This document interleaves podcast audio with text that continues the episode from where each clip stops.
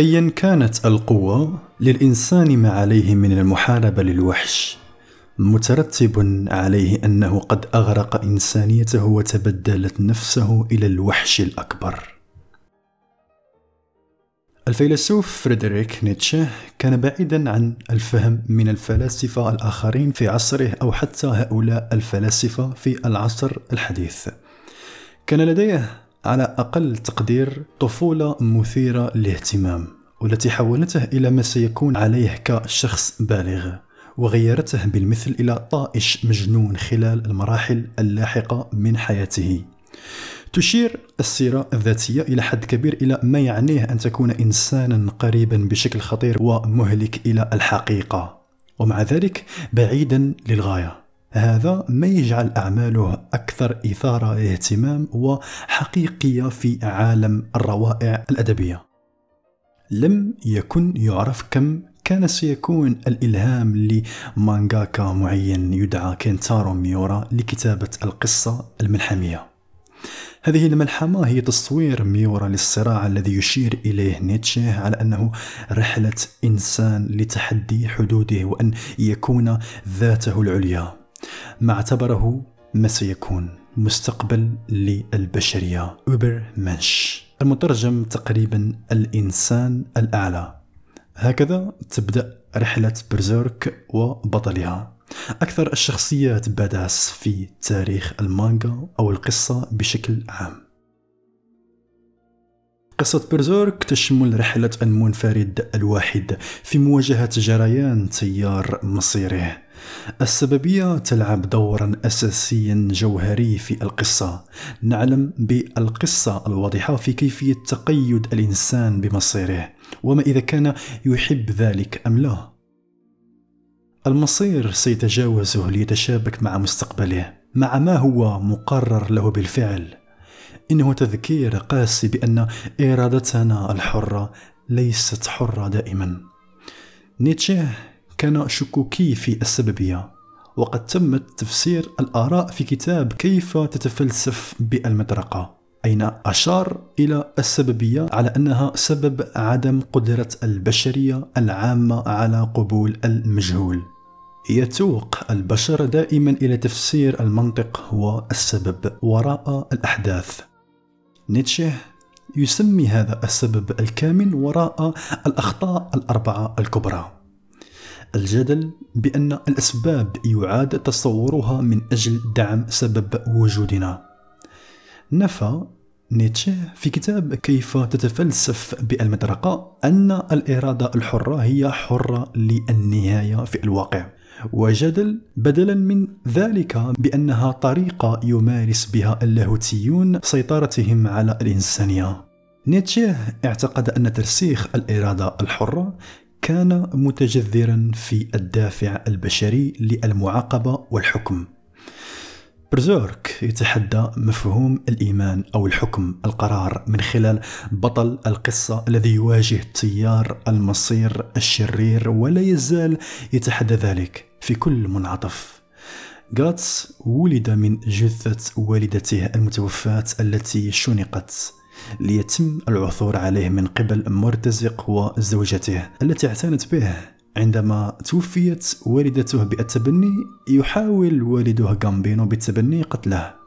ليجبر غاتس على الهروب من معسكر المرتزقة والعائلة الوحيدة التي عرفها. للبقاء على قيد الحياة ناجيا في البرية. على الرغم من أنه قد يكون مثير للاهتمام بطلنا بالقصة غاتس ينتهي المطاف به بالانضمام إلى فرقة مرتزقة أخرى كانت تحت قيادة القائد الجذاب الساحر يدعى جريفيث غاتس يقع في حب جندية اسمها كاسكا وتحدث العديد من الأحداث وتؤدي سببية الأحداث في النهاية إلى الخيانة. أين يضحي جريفيث بكل أعضاء فرقته لغاية الحصول على القدرة؟ الحدث القرباني للتضحية الذي يشار إليه عادة بالكسوف هو الصورة البالغة الأهمية لآراء نيتشه حول النضال البشري. نرى غاتس يراقب رفاقه بلا حول ولا قوة وهم يقتلون ويلتهمون من قبل الوحوش. وقسريا ليجبر لمشاهدة حب حياته ينتهك من قبل ذاته الشخص الذي اعتبره صديقه غريفيث. في نهاية الأمر يجد مسلكه للخروج من الظرف ولكن ليس من غير أن يعاني باستدامة من عدة جروح وندوب. قصة غاتس هي الصراع لتحقيق ما لا يمكن تصوره. نيتشه في ذلك يمكن القول إن أكثر أعماله إثارة للاهتمام. هكذا تكلم زرادشت المقدم لمفهوم ما فوق الإنسان يناقش كيف نتشابك روحيا وفلسفيا مع صراعات أذهاننا والتغلب عليها جزء لا يتجزأ من رحلة المرأة. يناقش رحلة الإنسان في ثلاث مراحل أو تحولات. الجمل والأسد والطفل. عندما أقول الجمل فإن الجمل هو الخطوة الأولى في رحلة المرأة. يتوق الجمل لاكتساب معرفة التنين من يمثل جوهر المعرفة المطلقة. وبالتالي يستمع إلى كل ما يقوله ويتصرف بناء عليه دون السماع لنفسه مثل ما قال غاتس بنفسه. الشخص الذي يفعل شيئا يكرهه لمجرد أنه قيل له أن يفعله يسمى خادم مأمور. هذه هي طبيعة الجمل. عندما يرى الجمل أخيرا مدى عدم الجدوى. كأن يفقد المرء إرادته تجاه مطالب الآخرين ويبدأ في تحدي نفسه. هناك أين التحول يكون ليصبح أسدا؟ الأسد هو رمز للعدوانية والغضب ضد النظام. من أجل تحدي الموضوعات التي تعتبر بشكل عام صحيحة. يتحدى الأسد مفاهيم الصواب والخطأ وهو معتد بالسلبية. في معظم الأحيان يقدم وجهات نظره ضد النظام بينما هو باق بداخل النظام ذاته. هذا إلى أن يتم الانتقال النهائي لتكون الطفل مأخذا للمكان. وفقا لنيتشه هذا هو الانتقال النهائي عندما يتجاوز الأسد إلى كائن فوق قيود المجتمع وبالتالي يكون قويا بما يكفي للنضال والتغلب عليه.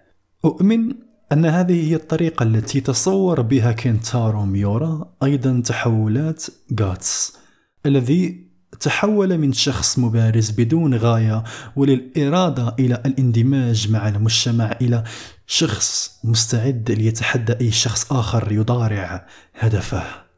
والذي يؤدي إلى حماية الشخص الأقرب له.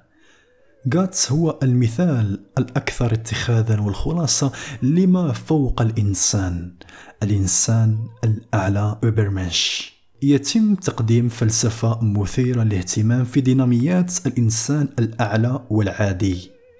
وفقا لنيتشه كل جماعة أو شركة هي شركة سيئة ما لم تكن شركة مساوية. نيتشه شدد على فلسفة المجتمع الذي ينقسم إلى قسمين الإنسان الأعلى والإنسان العادي.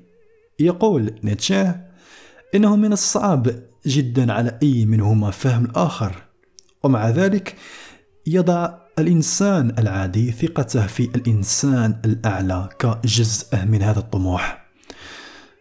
Berserk بنفس المسار يجيء بمرجع الإنسان الأعلى وهو جريفيث. الرجال الذين يقودهم جريفيث لا يفهمونه تماما وجريفيث من ذاته الطريقة لا يفهم رغبات رجاله الكامنة.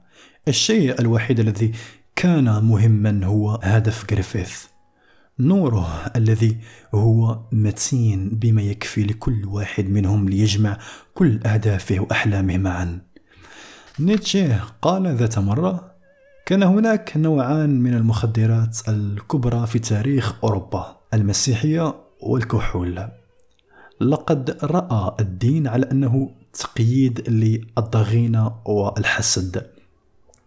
والذي كان يعتقد أنه المصدر الدافع لأهداف المرأة الحقيقية في الحياة.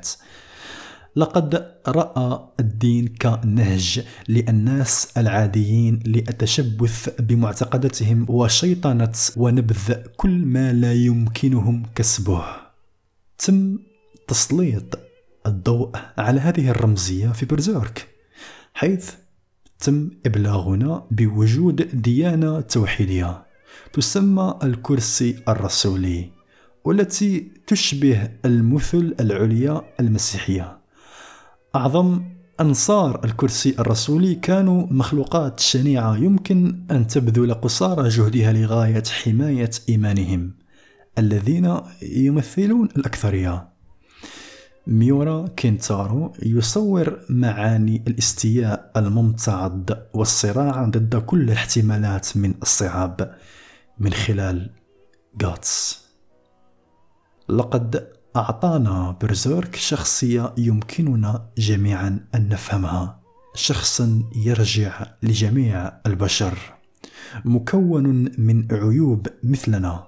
يجسد حقا روح المقاتل بل المناضل. يمكن الغوص في برزيرك بطرقه الخارقة للطبيعة والتداول بشأنها كدليل على التأثيرات العظيمة لنيتشه. التي تم تجميعها في إطار قصة ملحمية طويلة. المناضل المنفرد من قدر له دائما أن يكون الإنسان الأعلى رغم كونه مقطوعا من الطبقة النبيلة.